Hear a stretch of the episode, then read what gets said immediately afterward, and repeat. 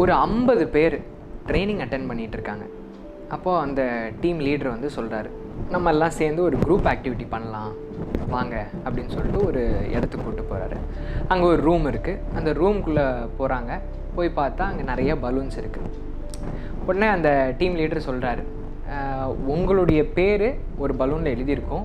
உங்களுக்கான பலூனை நீங்கள் தேடி கண்டுபிடிங்க. ஒன் மினிட் உங்களுக்கு நான் டைம் தரேன் அப்படிங்கிறத சொல்லுவார். சரின்னு எல்லாரும் அப்படியே உள்ளே போயிட்டு அவங்கவுங்க பலூனை தேடுவாங்க. ஒன் மினிட் ஸ்டார்ட் பண்ணுறோம் ஒன் மினிட் முடியுது. யாராலையும் அவங்களுடைய பலூனை தேடி கண்டுபிடிக்க முடியல.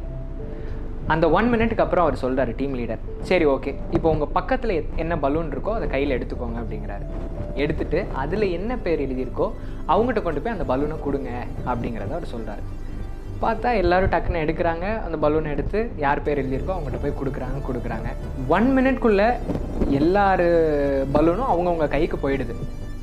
அப்போ அந்த டீம் லீடர் சொல்கிறாரு நம்ம லைஃப்பில் நாம் இப்படி தான் பண்ணிக்கிட்டு இருக்கோம். நமக்கான சந்தோஷத்தை எல்லா இடத்துலையும் தேடிக்கிட்டு இருக்கோம். எங்கேயுமே கிடைக்கிறது இல்லை. ஆனால் எப்போ நமக்கு சந்தோஷம் கிடைக்கும் அப்படின்னா மற்றவங்களுக்கு நம்ம சந்தோஷத்தை கொடுக்கும்போது தான் நமக்கு சந்தோஷம் கிடைக்கும்.